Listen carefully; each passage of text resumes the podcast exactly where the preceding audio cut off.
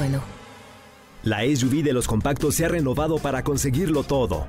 Descubre la nueva Renault Kwid con su nueva parrilla delantera y su gran altura sobre el piso para superar cualquier obstáculo.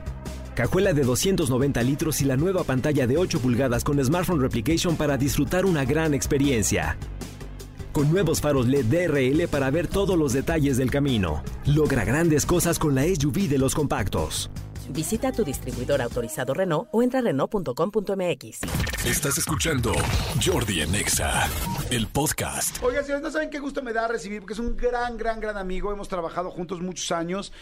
Fue director de una agencia creativa que tuvimos. Padrino es uno de los creativos más fregones que he conocido en este mundo y nos hemos hecho muy amigos y lo quiero mucho. Hace mucho que no lo veía y estoy hablando de mi querido Juanpi. Amigo, gracias, ¿cómo estás, amigo? Muy bien, Yordi, gracias. Gracias, Manolo, por invitarme. Al contrario. No, hombre, qué chido verte, porque trabajamos 5 años así full, así, y de repente nos dejamos de ver 10, ¿no? Sí, no, bueno, 20 años casi de conocernos. Ajá.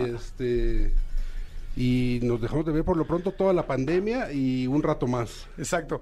Quiero decirles que mucho de lo que hoy está pasando en estas redes sociales que hemos hecho del canal y de todo eso tiene que ver con la visión que tenía Juanpi desde hace años, porque era la primera persona que yo veía que estaba metidísimo en redes y clavado y hablaba de monetización y de lo que venía. ¿Te acuerdas, amigo, que platicamos mucho de eso? Nos tocó abrir tu perfil de Twitter y de Instagram. Sí, tú abriste mi perfil de Instagram, tienes toda la razón. Sí, de hecho, el otro día me acordé, cuando estaban hablando hace rato del Trágame Tierra, de un día que tembló, y yo manejaba tu perfil y tuiteé en tu perfil, ¡vale, ver!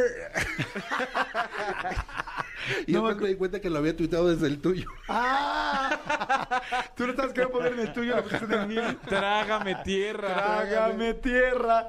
Oye, amigo, pues fíjense que Juanpi, como ya les dije, pues hemos trabajado mucho. Él tiene una agencia creativa hoy. Es especialista en marketing digital, es director creativo, en fin. Tiene muchísimas credenciales. Pero empezó a hacer algo bien interesante y me encantó. Que tiene que ver con empezar a hablar del sobrepeso y empezar a hablar de la obesidad. Cuéntanos un poco cómo empezó todo esto, porque ahorita estás vuelto muy importante en redes con este tema y la gente te está siguiendo y estás hablándolo de una forma muy chida. ¿Cómo empezaste tú con esto? ¿Por qué? ¿Cómo fue? Evidentemente soy una persona con sobrepeso, porque si no, no puedes hablar desde la experiencia de la persona con sobrepeso y obesidad. Tú me conoces desde toda la vida, y bueno, desde hace 20 años, y siempre he tenido sobrepeso. De hecho, solo una vez he estado... Logré bajar mi peso, que fueron 50 kilos, ajá, y lo recuperé y toda la vida, ¿por qué? Y de repente descubrí que estaba lleno de discriminación, de estigma y de cosas que no te das cuenta que te van afectando como la psique de la persona que vive con sobrepeso. Y un día me harté, yo literal sentía que no cabía en mi cuerpo, uh-huh, y todo empezó porque fui a Liverpool, perdón. Uh-huh. Sí, así está padrísimo. Fui a Liverpool a comprar ropa porque tenía una boda, ajá, y no había ropa de mi talla, y de repente el vendedor me dice, no, es que la ropa de tu talla la tenemos allá en la esquina, en la sección de tallas grandes. Y me pegó en orgullo, ¿cómo? ¿Por qué en la esquina y no aquí junto a toda la ropa de las demás marcas? No, es que no tenemos de todas las marcas, solo tenemos marcas poquitas en la esquina de tallas grandes. Okay. Me puse como pantera, y, no, está mal. Es discriminación. ¿Siempre desde chico tuviste sobrepeso? Siempre, desde los 6 años más o menos tuve sobrepeso. Ok. ¿Y nunca habías tenido problema para comprar ropa en México? Sí, en México siempre. De hecho, tenía que comprar jeans de mujer, ajá, cuando tenía por ahí de 10, 12 años, uh-huh, porque vienen de cadera más ancha. Ok. Entonces tenía que comprar jeans de mujer, esto nunca lo había platicado, creo. Y entonces tenía que usar jeans de mujer y ya después empecé a encontrar ropa grande en Estados Unidos. Uh-huh. Llegaron a México algunas tallas extras, ajá, y llegó un límite donde... Los modelos son ropa hawaiana, camisas horribles, pantalones con pinzas como de 1991, ajá, y no te puedes vestir cool, o sea, no, claro, te puedes vestir como se te antoja. Y es parte tan solo del inicio de la discriminación hacia las personas con sobrepeso. Tienes toda la razón. ¿Por qué es? Porque a la marca no le gusta que tú te estés poniendo la ropa como una persona con sobrepeso, porque no te pareces a sus modelos. No te parece a la gente con la que que se viste y el ideal que se ponga su ropa. Su ideal, claro. Nunca había imaginado eso, no lo había pensado. Entonces, alguien muy flaquito, pues sí, está bien, se parece a uno de mis modelos. Alguien un poquito gordito, está bien, se pone mi ropa, pero alguien ya... No quiero que mi ropa se asocie. Okay. Tú, pues, por ejemplo, la marca ¿cómo se llama? Los modelos con cuadritos. Abercrombie.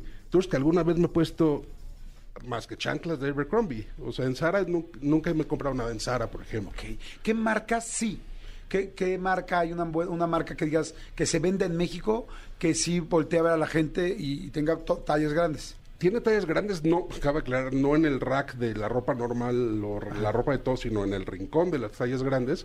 Dockers, okay. Náutica. Dockers, Náutica.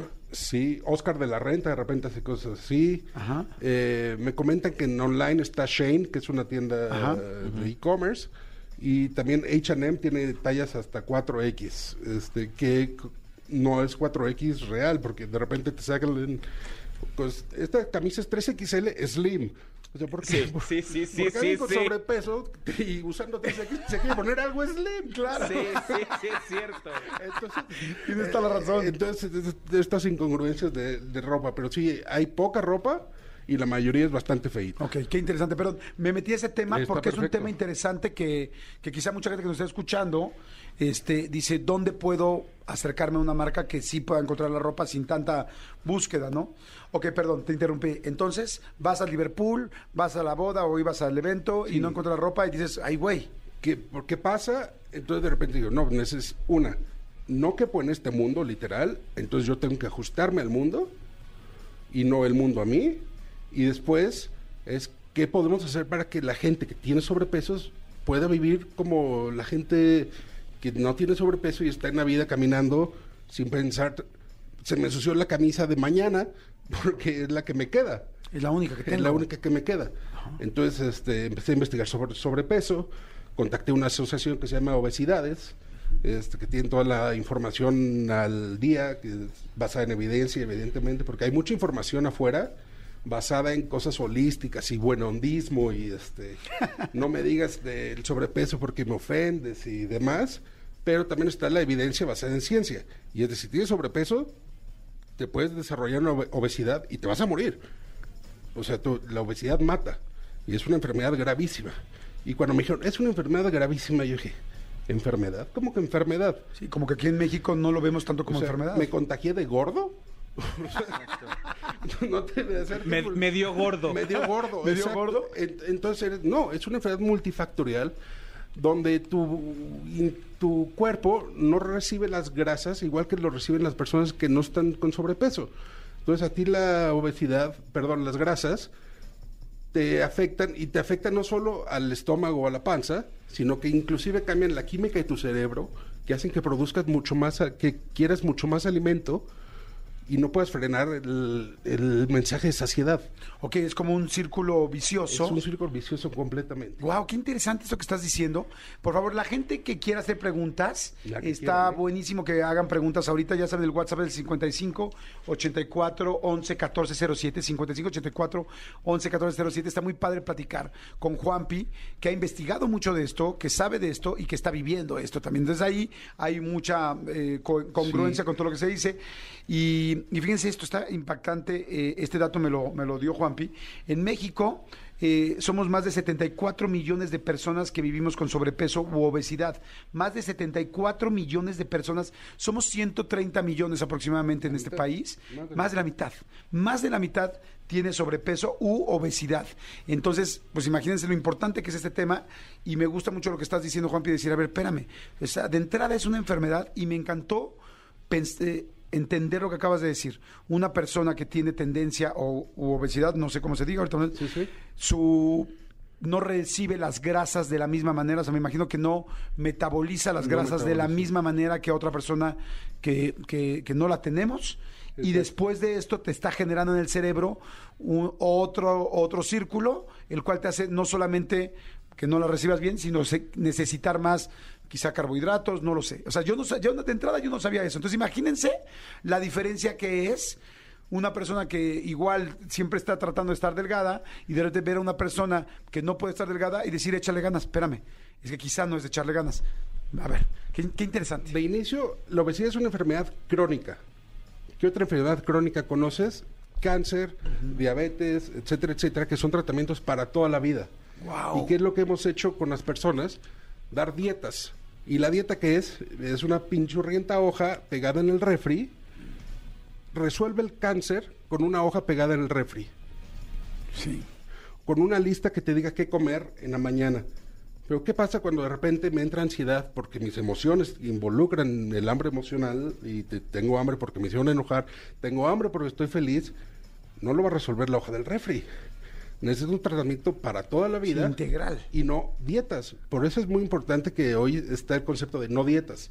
Porque no necesitamos dietas, sino necesitamos un tratamiento para toda la vida multifactorial, donde incluye un psicólogo, donde incluye un endocrinólogo, donde incluye un bariatra, donde incluye a todas las personas que hoy solo vamos con un nutriólogo, que a lo mejor ni especialista es, ni doctor es. Exacto, son dietistas. Exacto. O sea, ¿cómo tú quieres tratar una enfermedad con alguien que no es doctor? Claro. Qué interesante. Entonces, y no solo es, ahí te va este dato que no lo has pensado. ¿Qué pasaba hace, no sé, varios billones de años? El ser humano era un simio, caminaba como en cuatro patas y lo que quieras. Pues el cuerpo ha evolucionado en ese tiempo hasta en dos pies. ¿Hace cuánto, hace qué poquito tiempo el ser humano no necesita ir a cazar un mamut para comer? 5,000 años, 6,000, 7,000 Ajá. años. Es nada en tiempo evolución. Entonces el ser humano, en cuanto lo pones a dieta, el cuerpo entra en resistencia. Uh-huh. Y es, no quiero bajar de peso. ¿Por qué? Porque viene escasez de comida. Si no sé si voy a poder cazar un mamut mañana. No sé si voy a poder comer mañana. Entonces, la comida que viene la almaceno en grasa. No importa lo que suceda. Entonces, cuando tú le das la señal, estoy dejando de comer para bajar de peso, me pongo en resistencia y es mucho más difícil para la persona bajar de peso. Entonces, es por eso que las dietas no funcionan. No es que el paciente lo está haciendo mal, sino que la dieta no es el tratamiento adecuado. O sea, que no funcionan para la persona que tiene obesidad crónica, para otras sí puede funcionar. Puede funcionar para objetivos pequeños, pero no para un objetivo de necesito bajar 30, 50, 80 okay. kilos, porque tu cuerpo, imagínate que es una liga en resistencia, y mientras más bajes, más se estira la liga, entonces tu cuerpo entra en mayor resistencia. Okay. Cuando está flojita la liga, no revienta esa liga de resistencia. Ok. Y entonces se tiene que empezar a hacer algo integral, como dices tú, con un bariatra, con un endocrinólogo, con un psicólogo. Y a largo plazo, alias toda la vida. Ok. O sea, la persona que es sobrepeso siempre va a estar subiendo y bajando, fluctuando en peso, porque el cuerpo ya tiene la cantidad de adipocitos, que son las células que reciben las grasas, diciendo, quiero grasa, quiero almacenar grasa, porque esa fue la constitución que tu cuerpo tiene gracias a la enfermedad de obesidad. Es decir, tú no eres obeso, sino tienes obesidad. Exacto. Es que qué padre lo que estás diciendo. Tú no eres obeso, tienes obesidad. Una enfermedad que además es crónica. Y en este caso sí es más fácil curarla. Por ejemplo, el cáncer, pues no saben, ahorita que lo comparabas con el cáncer. ¿Es más fácil curar la obesidad que el cáncer? Para nada. ¿Cuántas personas con sobrepeso? Es más, ahí te va este dato. La obesidad es la única enfermedad que no ha bajado su número a nivel global desde que se diagnosticó como enfermedad. O sea, cada año los números de obesidad en el mundo suben. En México tan solo desde el año 2000 al 2025 ha subido 25% el nivel de personas con obesidad. ¿La obesidad, al tener obesidad, también daña la autoestima? La obesidad no daña la autoestima, sino el estigma que existe alrededor de la obesidad. Es decir, ¿quién? Y no importa, no hay culpas aquí. ¿Quién ha dicho estas frases como, me dejé ir como gorda en tobogán? Sí. Uh-huh. O sea, ¿cómo se va una gorda en tobogán a diferencia de una flaca? Igual, ¿no? O sea, divertido. ¿Por qué lo usamos como algo... como referencia? Como referencia absurda. Uno pensaría más rápido porque pesa más. Peso más. Exacto. ¿Por qué lo usamos como referencia de tontería, no? O no puedo más, no comí como marrano. Uh-huh. O sea, ¿por qué no puedes decir comí mucho? Claro. O sea, ¿por qué asociar la forma del cuerpo a algo negativo? Y además es... Tú descríbeme, Jordi, ¿cómo es una persona gorda en carácter? Generalmente yo pienso... No sé si me voy a equivocar, pero... No, se vale equivocarse. O sea, yo voy a decir alegre, normalmente es divertida. Chistosa. Pensaría la mayoría de las personas, por lo menos las que yo conozco. Y he platicado con algunas personas que me dijeron, yo como siempre fui el gordito, me tuve que hacer el chistoso. Uh-huh. O sea, tenemos una depresión subyacente que nos hace... tener que sacar parte de humor y estar haciéndonos el chistosito para que veas que tus comentarios hirientes no me pegaron. Pero claro que pegan. Claro que pegan. Además, otro concepto que seguramente lo han escuchado, una persona gorda es gorda porque quiere, es gorda porque no hace ejercicio y es gorda porque no tiene la disciplina correcta. Por flojo. Y yo conozco muchísimos gorditos, muchísimas personas con sobrepeso, muchísimas personas obesas que son súper trabajadores, que se la viven matándose, son los que más trabajan, es el primero que llega a la oficina, el último que llega a la oficina, y de flojo no tiene nada, simplemente tiene sobrepeso. Claro. Está interesantísimo. Voy a empezar con algunas preguntas. Las que quieras. Pero fíjense, qué importante saber esto. Yo la verdad sí les puedo decir que yo intento cuidar mis comentarios enfrente de cualquier persona que tenga sobrepeso, porque sé que no lo está eligiendo y porque no me gusta que nadie se sienta incómodo ni lastimado, pero claro que he dicho lo de gordo con tobogán o me dio el mal del puerco, no sé, o sea, no se da uno cuenta. Y aunque la persona que es más de la mitad de la población está al lado de ti, estás ofendiendo, la estás haciendo sentirse mal. Si de por sí ya la vida es dura, ya las complicaciones, el trabajo, las cosas que tenemos, el amor, todo nos cuesta trabajo. Ahora imagínate que vivas en un mundo donde hay una discriminación tan fuerte. Te señalan. Porque hemos hablado mucho de la discriminación, por ejemplo, de la sexualidad, y hoy que hemos cada vez entendido mucho mejor lo duro que es poder decir una palabra como joto, que inclusive está prohibida ya, sí. Que lastimas a alguien, pero entonces las personas gorditas son gorditas y jaja, como este chiste de la gorda en tobogán y tal, y estás lastimando igual, aunque otra persona sonría. Esta persona va a llegar, me imagino que es como alfileres que te van poniendo en el día, tras, y llegas en la noche, pues lastimado a tu casa, o durante todo el día estás viviendo así, ¿es así? Por supuesto, es como si alguien llegue y me dice, ¿qué onda, gordito? Y yo le contesto, ¿qué onda, retrógrada? O sea, sí. Porque su comportamiento fue retrógrada y mis comportamientos son de persona con sobrepeso. O sea, ¿por qué no me saluda con mi nombre, o como amigo, o por qué tenemos que fijarnos en la característica física para referirnos a una persona? Claro. Sabes que yo, por ejemplo, la gente que se acerca es esta broma que la odio, que la hacen muchos, no sé, en serio, quien me esté escuchando, por favor, no la haga. La gente que se acerca y es como, ¿para cuándo los cachorritos? Sí. No me acuerdo, hay otra muy básica. ¿Qué te panzó? ¿Qué te panzó? ¿Hace cuántos kilos no te veía? Exacto. Kilos, sí. En serio, ¿eres tonto o qué? O sea, lastima a la gente. Saludar a una persona así lastima a la gente. Porque además tú no sabes la situación que estamos pasando cada uno de nosotros. Nosotros teníamos un colaborador que tú lo sabes perfectamente. Yo me dejé llevar con él por un comentario que hice una vez, delante además de mucha gente, que dices, dude, o sea, fue, ¿qué pasó? ¿Te hinchaste a perder? No sé qué. Volteé y le dije, güey, lo gordo me lo puedo quitar. Tú, lo imbécil y lo enano, nunca te lo vas a quitar.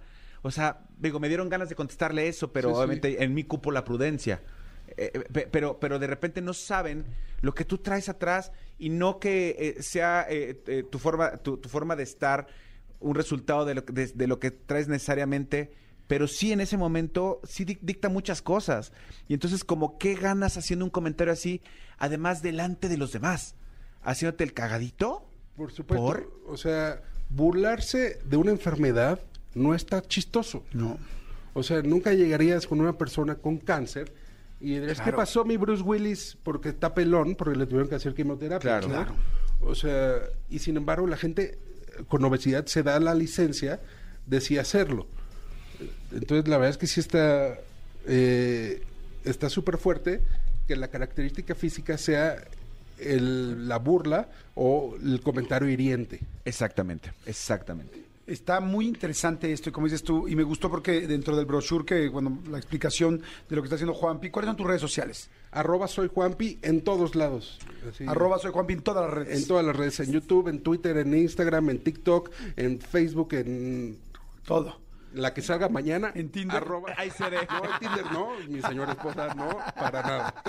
Oigan, a ver, síganlo por favor, @soyjuanpi. Dice Yordi, ¿podrías preguntar qué recomienda para el hecho de ansiedad? Yo tengo obesidad, pero me la genera la ansiedad. No confío mucho en dietas y el ejercicio no me hace efecto como debería. ¿Qué podría hacer? Esto es importantísimo, el ejercicio. Recientemente se descubrió que el ejercicio no tiene incidencia directa con la pérdida de peso. Ah, caray. Okay. O sea, tiene incidencia con la salud corporal a nivel respiratorio, a nivel cardíaco, lo que sea, pero no necesariamente tiene incidencia directa con la pérdida de peso. Lo que sí es que te genera dopamina y esto te permite continuar con el régimen alimenticio que tengas que hacer, te mantiene de buen humor, te mantiene estable emocionalmente y eso te permite ir siguiendo tu tratamiento de sobrepeso. Pero el ejercicio no tiene incidencia directa sobre el sobrepeso. Eso es importantísimo. Pues, wow. De la ansiedad que pregunta, la verdad es que yo no le puedo recomendar nada porque no soy médico. Y lo que le recomendaría es ve con un médico especialista, no con un nutriólogo. Y tienes que tratar esta ansiedad para saber por qué comes emocionalmente. ¿Cuáles son tus gatillos emocionales que te provocan comer? Fíjate que ayer estaba platicando en la tarde con Jania González, nuestra doctora que muchas veces ha venido aquí y próximamente vendrá. Que es nutrióloga vendrá. Y ella me dice doctora, porque es que ella sí es doctora. Ella es doctora. O sea, entonces, haz de cuenta, yo ayer hablaba con ella y lo primero que me dijo es, ¿cómo te has sentido? A mí me acaban de operar. Fue lo primero que dijo, ¿cómo te has sentido? No me dijo cuántos pesos, cuántos kilos estás arriba, no. ¿Cómo te has sentido? No, pues bien, tal. Oye, hay temas endocrinológicos, tal, que me gustaría revisar contigo porque vi tus análisis. Insisto, no me dijo, te quiero poner una dieta para que bajes de peso. No, me dijo, te quiero ayudar a que controles tus niveles de tal, tal. Pero la gente que es, como dice Juanpi, que son doctores y a lo mejor se especializan en nutrición, es a la gente que tenemos que recurrir, no a los dietistas, no a los que tienen ahora el producto milagro que te dice, jamás. Oye, te voy a mandar estas malteadas nuevas que no sé qué, que vas jamás. A bajar. Y sí bajas, pero vuelves a subir el cañón. Y subes al doble además. Al doble, sí. Sí, porque lo hemos hecho, porque lo hemos visto. Sí, por supuesto. O sea, a ver, dice aquí, buen día, soy Uriel Méndez, cirujano para atender obesidad en San Luis Potosí. Excelente manera de tocar el tema de Juanpi de obesidad. Es un problema muy importante en el país, lo felicito. El padecer obesidad disminuye la expectativa de vida 10 años en una persona. Hay que trabajarlo. Felicidades, qué buen punto y qué buena entrevista. Gracias. Qué padre, amigo, qué padre. Dice Yordi, no sé si viene al caso, pero yo soy muy delgado y quiero subir, pero es igual de difícil subir de peso. ¿Cómo le hago? Pues yo creo que es exactamente lo mismo. Por supuesto, o sea, consulta a un especialista en nutrición que sea médico y no solo un engordador de gimnasio. O sea, no que te llene de proteínas y cosas para que te infles, sino ve con un especialista que te pongan el peso que quieres. Pero la realidad es que el peso no es la medida de salud. Yo hoy podría pesar 110 kilos y mis órganos no tienen el compromiso de grasa que podría tener alguien con 102 kilos o 100 kilos, porque el peso no es la medida de salud. O sea, hoy está un poco anticuado, por así decirlo. Sí lo hacen para llevar control, pero hoy los verdaderos especialistas se están dejando de pesar. Se están fijando más bien en el porcentaje de grasa corporal, no versus el peso o la altura, porque en Latinoamérica somos completamente distintos a los que inventaron la medida, que son los gringos del IMC, pero sí el porcentaje de grasa corporal y grasa visceral. Ajá. Entonces exacto. El peso no importa, porque es que soy una persona pesada. Pues sí, pesas 90 kilos, pero te ves bien y estás en tu peso y estás sano. No importa. Y mides 1.90, güey. Claro. Exacto. Entonces el peso no importa. Fíjate, yo soy una persona que subo y bajo muy fácil. Efectivamente, eso es por mi cuerpo. O sea, algo, las enzimas de mi cuerpo, no sé, metabolizan mejor los alimentos. No sé si mejor, de cierta manera. Unos mejor, otros peor. Yo subo rápido y bajo muy rápido. Y entonces a esta persona que te digo que es flaca, que me dice, soy muy flaco y no puedo subir, entonces seguramente tienes que ir a un endocrinólogo a que te chequen y ver cómo puedes subir, que en tu caso, qué es lo que a ti te ayuda, como en el caso de Juanpi, como en mi caso, como en el caso de Manolo. Sí. O sea, somos distintos, no podemos medirnos todos como, ay, ve y haz ejercicio, entonces la persona que hace ejercicio tiene que tener la misma reacción que yo, o ve y haz esta dieta. A mí, por ejemplo, muchas dietas me funcionan, pero porque mis enzimas actúan así. En otras cosas, te puedo decir, soy distraidísimo con los números. Y por más que intento tener claridad con los números, me cuestan mucho trabajo. Y es que de entrada la gente que, o sea, que es un especialista, cuando te hablan de una dieta, no es este modelo de dieta para bajar. Dieta es, tu dieta diaria debe ser tanto porcentaje de tal, o sea, no dieta para bajar, sino dieta para estar bien. Sí, para estar exacto. Bien. Eso es un tratamiento. Y sí, para perder en un principio posiblemente grasa y estar bien, siempre y cuando, lo que está diciendo Juanpi, no tengas obesidad crónica y siempre y cuando, en teoría, todos los elementos de tu cuerpo funcionarán bien, pero eso no lo sabemos. Sí, ¿no? O sea, no lo sabemos hasta que no te hagan un análisis y te vean más por allá. Por supuesto. Aunque, por ejemplo, sí sabemos que el sobrepeso es el primer índice visual, nada más visual, de que podrías pronto desencadenar en obesidad. Y hay un doctor especialista que se llama Arya Sharma, es un doctor canadiense, que dice, la obesidad no se diagnostica hasta que no es un problema de salud tu peso. O sea, yo podría tener 110 kilos. De hecho, recientemente entrevisté a Vanessa Zambotti, la deportista olímpica. Sí, la de judoka. La de judoka, exacto. Me decía, yo todavía fui muy pesada. En las Olimpiadas yo pesaba 110 kilos y mi cuerpo estaba perfecto. Pues sí, como hacía ejercicio todos los días, 6 horas de ejercicio, su cuerpo no estaba enfermo, no había grasa visceral ni nada, solamente era una persona muy pesada. Se enfermó de obesidad en cuanto dejó de cuidar lo demás y sus órganos empezaron a llenar de grasa alrededor, etcétera, etcétera.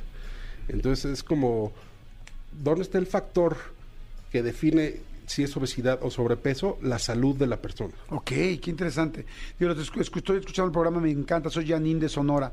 En la pandemia empecé a subir de peso. Siempre que me hablaba o veía a mi mamá, me preguntaba si había bajado de peso y cosas así. Hasta que un día le dijo a mi hermano por FaceTime, mira la gordita, me sentí fatal y ya no quería hablar con ella. Y siempre que me marcaba no quería contestarle.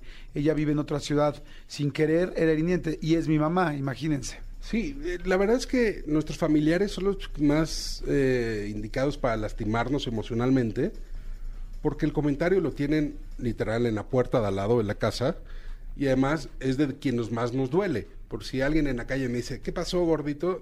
Me da igual, le miento a la madre y me voy. Pero cuando nos lo dicen en casa es cuando duele. Pero hay como reglas para hablar sobre el sobrepeso, y es nunca menciones el peso de una persona, porque no sabes si subió o perdió peso por una enfermedad, claro, o por algo que está pasando emocionalmente. ¡Ay, qué bien te ves! Estás flaquísimo. Pues sí, estoy flaquísimo porque me dio diabetes tipo 2 y ya estoy perdiendo peso y estoy enfermísimo. Sí, o porque estoy deprimido. O porque estoy deprimido, terminé con mi novia, me estoy deprimidísimo y bajé 20 kilos. Exacto. O porque llevo un mes comiendo lechuga porque me enfermé, tengo una enfermedad alimentaria por el trauma que me causó tener sobrepeso. Claro, ¿no? Dice, hola, yo soy Arturo y tengo 36 años, peso 130 kilos. Llevo 2 años haciendo ejercicio todos los días. Cambié mi alimentación absolutamente. He perdido solo 8 kilos. Por supuesto que me siento muy bien y he mejorado muchísimo la salud, pero definitivamente no he bajado de peso, como está mencionando Juanpi, y creí que así tenía que ser.